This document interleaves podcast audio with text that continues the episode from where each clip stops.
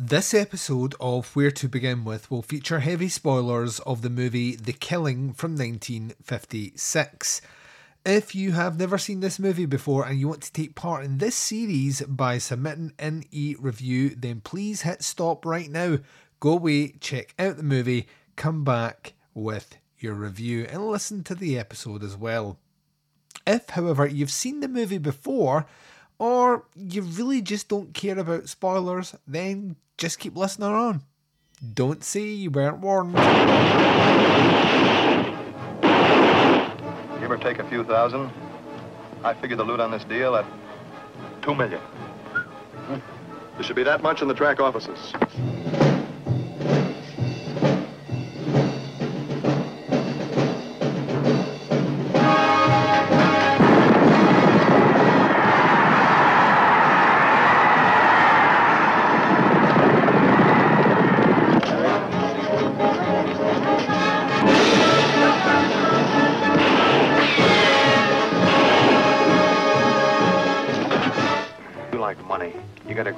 Dollar sign there where most women have a heart. So play it smart. Stay in character and you'll have money. Plenty of it. George will have it. He'll blow it all on you. Johnny, I'm no good for anybody else. I'm not pretty and I'm not very smart, so please don't leave me alone anymore. Makes you think or know that you're going to have several hundred thousand dollars? Because I do, I just can't talk about it, that's all. Not even to me, your little share. I shouldn't have even mentioned I was going to have it. It's not that I mind. I know I can trust you. But if these other guys The ever... other guys? I can't talk about it, Cherry. You've been talking. Now you spilled to her. I didn't, honest. What, do you think I'm crazy? I wouldn't... Jerk, you clown. Come on, clown. Sing us a chorus from Pagliacci. Where's the jerk? Where's George?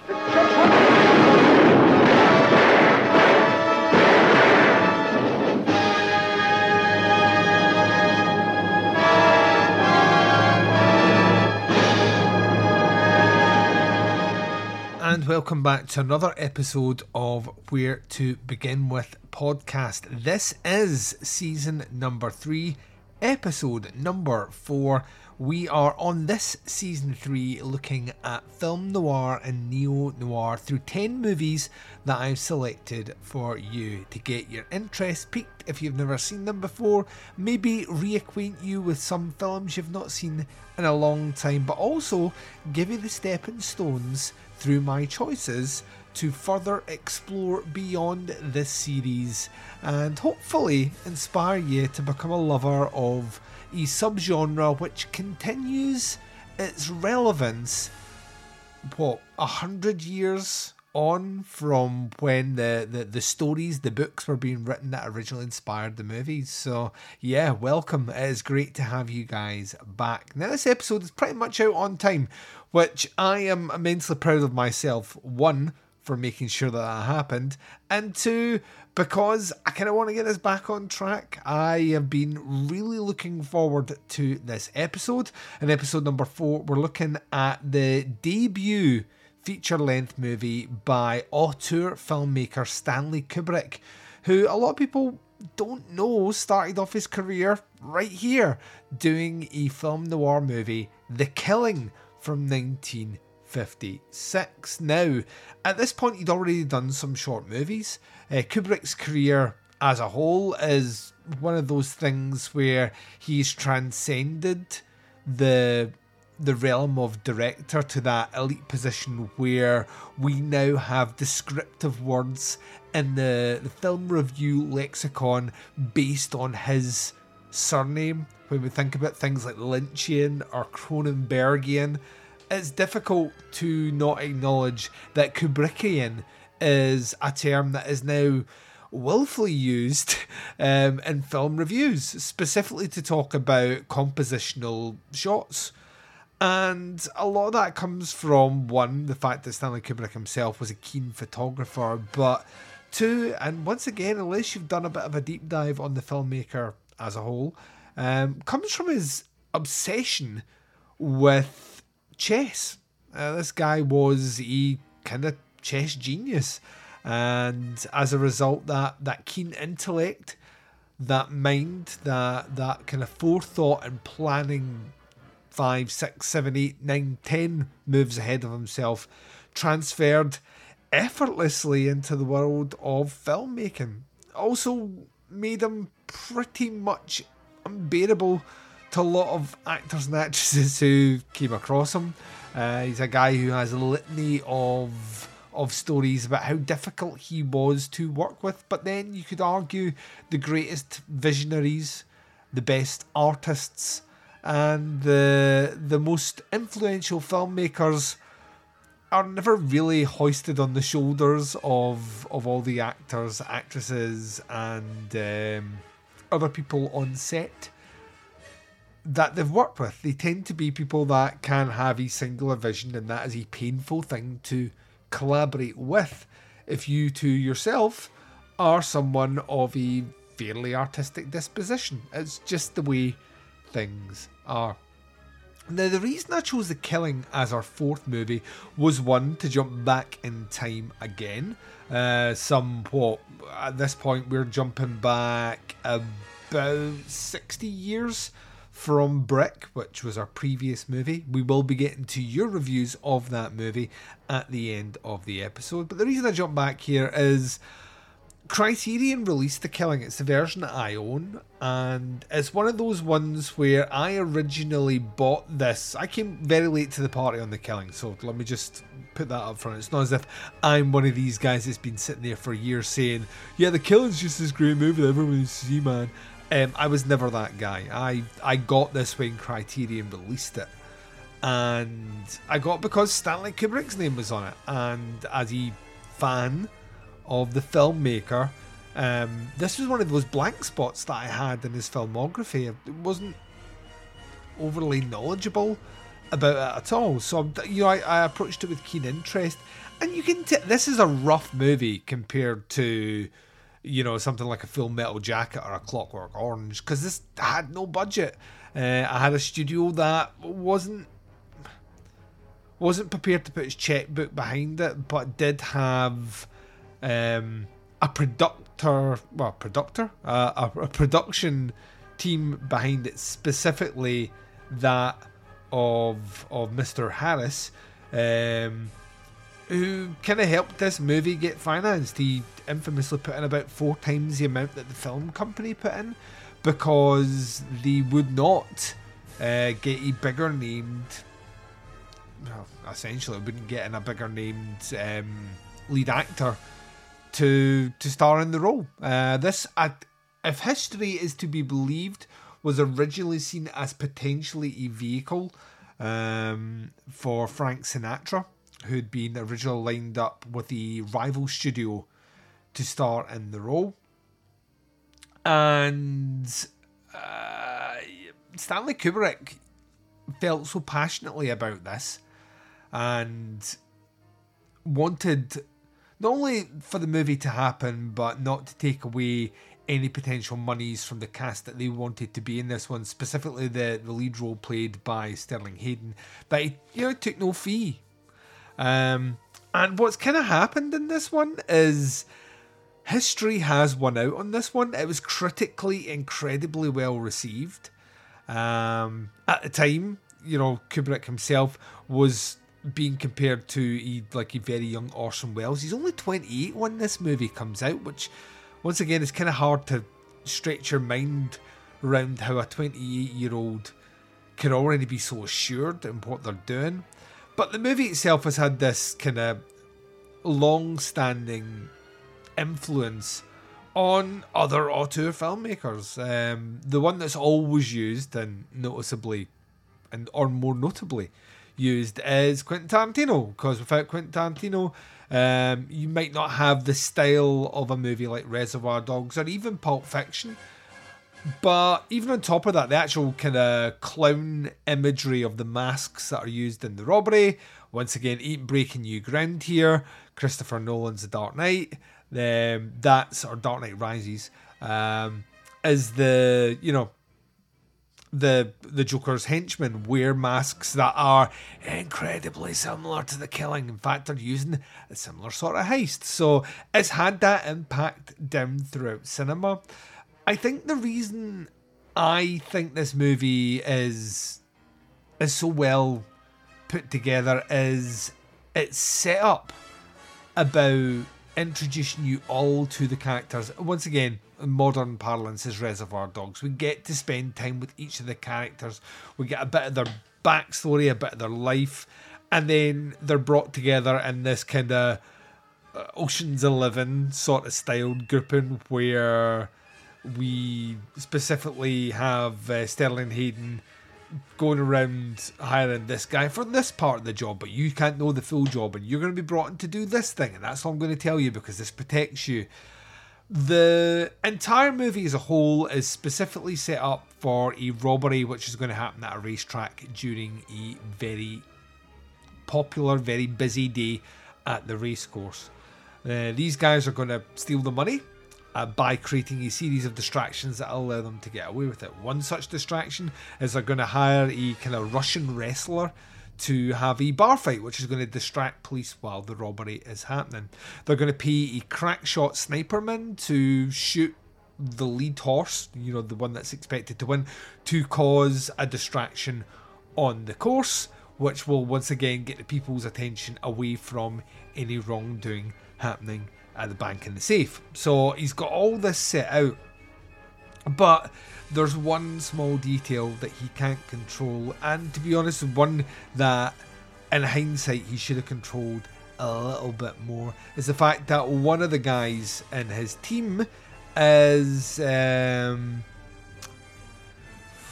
he stands very much in the shadow of his very domineering wife who is very materialistic, feels that her husband is a failure because uh, you know he's not been able to provide her with the riches that he said he could when they were courting each other. And during conversations, like let's slip about this heist, which she gets more inf- you know information on, and then she herself decides to set up a double cross with her new lover to basically rob these uh, these uh, robbers, uh, rob the robbers, kind of Robin Hood esque thing here, except they ain't giving the poor the money; they're taking it all to this woman as a way to to kind of essentially steal from them at the end without necessarily the same amount of risk, and that's kind of where the plan all starts to fall down. Now, if you've never seen this movie before, I do fling it up front that there are spoilers here. I don't want to necessarily go into too much detail about the plot here in his spoiling capacity, even though this movie is coming up on what 70 years old. That hurts my brain to say that. Um, I still think there's a lot to glean from this. As a spry runtime, it's just about the hour and 20 minute mark.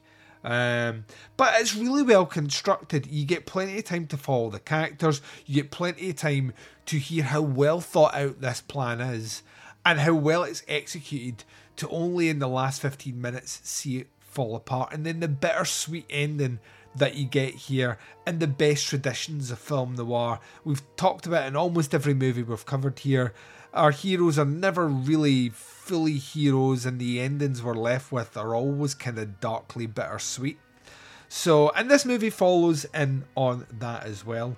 Um, it, you know, spectacularly lost a lot of money but like I said before, has kind of went on to do well. Like critically, it was well received, but it's kind of found its audience now. There's a lot of people now that look back on this movie um, with modern eyes, uh, modern fans, cinephiles, filmmakers, and can appreciate it for what it is. It's a top, smart, well put together, incredibly well executed debut film feature. And that's kind of where you get that, like, infamously, if we're following once again the lore of Hollywood, Kubrick doesn't make this movie. He doesn't move on to do Paths of Glory, which is his follow up movie, which is a much bigger affair. And that movie doesn't have Kirk Douglas in it. Kirk Douglas only does this one because he really enjoyed the Killing. Saw the movie, thought it was great, wanted to work with Stanley Kubrick. Uh, Kubrick and Harris collaborate on three films um, after meeting each other over chess. Like you've got this kind of heavyweight producer meeting this guy who he claimed had the keenest mind one of the, the most intellectual filmmakers he'd ever met. And that was back then. That's back when Kubrick's, what, 25, 26? Not even properly making features. Uh, and he had the vision to put his checkbook, even though this one makes a loss, um, it would go on ultimately to allow Kubrick to build his credibility, uh, his confidence, and his reputation off the back of it. It's a really well done movie. I I like the way this is set up. I mean, it's it's aged. It's like I said before, almost seventy years old. So some of it, some of the dialogue is a bit trite, you know, and it's a bit very much of the era. But even then, it's kind of you know, it's kind of talking like this. Listen here, doll. You know, it's kind of even of the era. It feels a bit late stage, but fits within the the oeuvre, the genre that it, it, portrays. It's got a wonderful score as well. It's really well shot. Like it's not as confidently shot as you're going to get when you watch something like A Clockwork Orange or even uh, Doctor Strangelove. But like at this point, you can see that already. There's a there's a degree of of swagger and confidence to what Kubrick is doing. Everything feels very meticulous and very well laid out. And yeah, it finishes with this just this wonderful shot right at the very end and I, I kind of love it because of that. Um, I'm super curious to see what you guys make of this one. I don't think this is as common as or as obvious a pick as I maybe thought it was, having read some of the comments that have come in since then. So yeah, the killing is your homework assignment. I'm going to let you know how you can get involved. As always, we have two reviews that have come in. I would really like to see those review numbers go up. I'm resigning myself to the fact that ain't going to happen this season. I think we've got two all the way through, and if that's what it needs to be, then ladies and gents, that's what it needs to be. And speaking of those reviews, let's swing in and do it, shall we? So we have two reviews in for our previous month's movie, which was Brick. Uh, as always, we will be starting with a written review which comes in from our buddy Tim Walker, and Tim says, Dear Duncan and Teapots Collective people, I get the feeling this review for Teapots Collective will not be a popular one. Maybe not as unpopular as my review for One Cut of the Dead, Deathgasm, or Cabin in the Woods, but pretty close to it. The latest episode of Where to Begin With is the neo film noir indie darling Brick, directed by the talented but a dissuasive filmmaker Rian Johnson. His debut feature, if I'm not mistaken, you're not mistaken, my good buddy Tim Walker, you're not mistaken. It's actually the first Rian Johnson movie I've seen. I passed on his Star Wars movie as soon as I heard Luke Skywalker tosses away his lightsaber. Nope, he wouldn't do that. He might as well have danced a jig or sung Proud Mary when he handed when he was handed his old lightsaber. Fits in just as well with the character. Maybe I should give it a try after I heard about that I wanted to avoid it. Plus the nastiness that followed in the wake of the movie, both by its supporters and detractors. It didn't seem like it was for me, but maybe I'll give it a go at some point. I passed on Knives Out because the humour in the trailer was beyond cringeworthy. It's not my style at all. I've heard Looper is an interesting sci fi movie, but I haven't gotten to that one yet. I've heard of Brick, but didn't know anything about it before the latest episode of Where to Begin With, where Duncan said it was the next film noir. Alright, sit down and strap in because I've got numerous issues with Brick. Probably my biggest is that the whole thing came off to me as phony and inauthentic. The dialogue, the plot, the soap opera style one dimensional characters, the ending, and even how old the cast is. They all look to be in their mid to late 20s, not high school kids. I know, I know, plenty of movies do that, but it didn't help me get into it. Nothing felt real. If one is going for surreal, that's one thing, and maybe Brick was, and I just didn't get it. Also, I've got to say, I was pretty bored throughout the movie. It was far too long could have easily shaved off 15 to 20 minutes of the runtime. Frankly, the whole movie felt like the screenwriter or writers had an idea to set a film noir thriller in a modern high school setting that tried a Twin Peaks esque backstory and added some snappy dialogue to make it hip. It felt gimmicky to me. Everything about the movie felt flat for me. Literally everything. I even guessed one of the plot twists at the end, so the big powerful ending was a dud for me.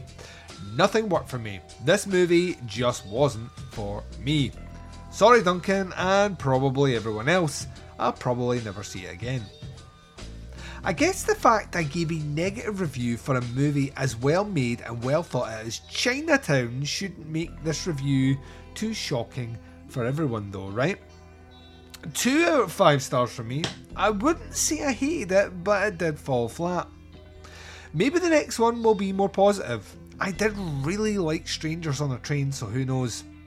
Until then, I say to my fellow Teapots Collective people, take care, stay safe, and steer clear of mumblecore hipsters and their drug deals.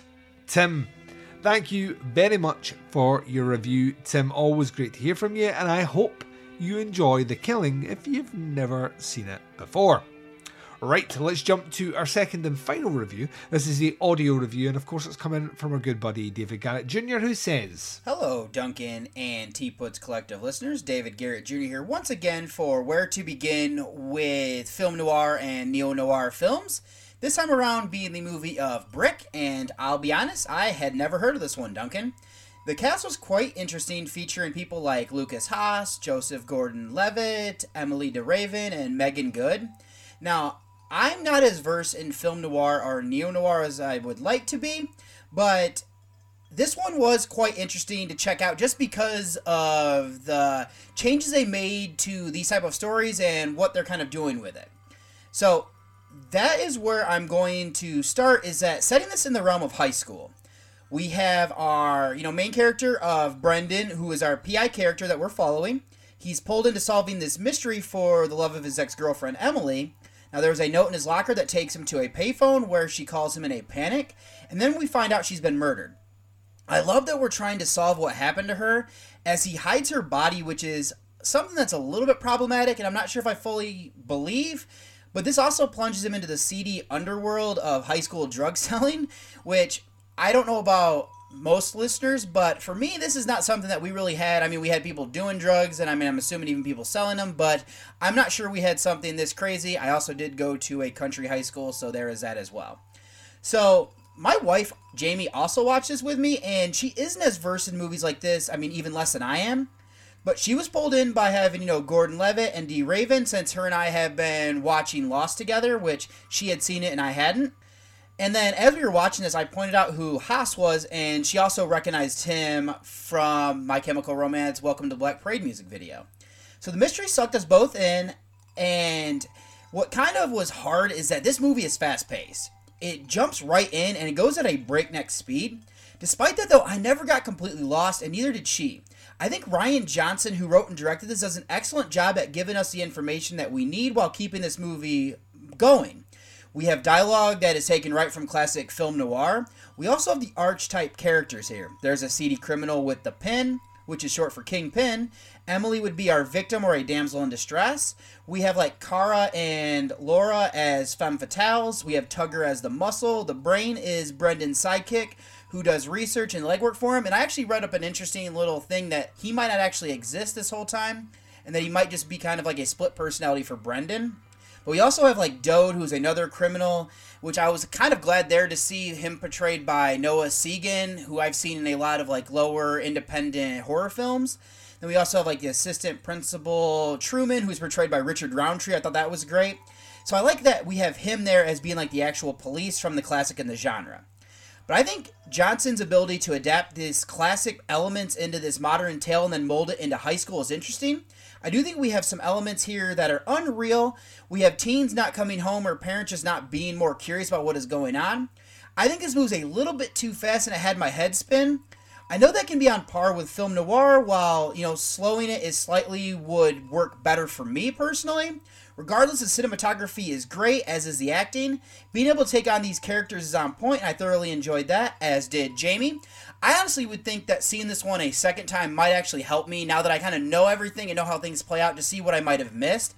So my rating here would be hovering between like a 3.5 and a 4. So I'll go ahead since I did enjoy this first viewing and go a 4 out of 5 for this movie. And The Killing, the one that is selected for next, is one that I had never seen before. I'm not even sure if I've never heard of it. I've done just some basic research to see how I can watch this, so I'm excited to check that one out. As film noir, I've seen some of the more major classics, I've said before, but this one is one that has been a blind spot for me. So can't wait to hear what everybody else's thoughts are on this one here and to see where we end up going after the next movie as well. Thank you once again, Duncan, for doing these. And this is David Garrett Jr., and I am signing off. And thanks very much to David Garrett Jr. for submitting in his review. Always great to hear from you, my friend. Right, ladies and gents, that's your reviews in. And you have more review work to do. I want your reviews in for The Killing. Now, we are doing pretty well at the moment, so let's let's try and keep the good times a rolling. Um, we need your review in for The Killing no later than Wednesday, the 13th of July. The episode will drop on Sunday, the 17th, but Wednesday, the 13th of July, your review of The Killing. Like I say, the episode will drop on Sunday, the 17th. And on Sunday, the 17th, we move to once again one of my all time faves. Uh, this movie I was marginally obsessed with for, for the longest time.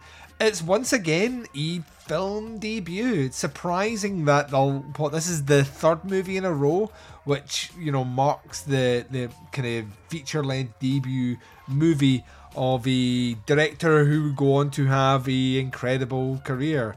Um, we kind of mentioned them earlier on as well when we were talking about the Batman movies. We're turning our attention to the year 2000 for this neo noir gem uh, that uses um, a non linear time structure to convey its plot points and mystery. Ladies and gents, we are covering Memento by the filmmaker Christopher Nolan. Uh, expect me to geek out hard on my review when it drops on the 17th of July because, like I said before, this is a movie I absolutely adore. Um, I am super curious to see if this is a first time watch. I can't believe it is. This one, very much like. Um, a movie like Chinatown, I just feel like this is a like a known quantity and everyone's seen it. So yeah, Memento will be the next movie. The next stop we'll be doing. This one covering the neo noir before we jump back in time for another old stalwart classic pillar of the film noir genre. Ladies and gents, let me thank you once again for checking out this episode of Where to Begin With. I am thoroughly enjoying this season because it gives me a great opportunity to watch movies that I love. so, this is like a, a tea. Well, this is one of these kind of these sit down with a cup of tea, uh, just pure good episodes um, of a season, which is a pure good season where I get to just sit down and enjoy everything that's happening whilst at the same time feeling like that tea should have a shot of whiskey in it just to make it a little bit more Irish.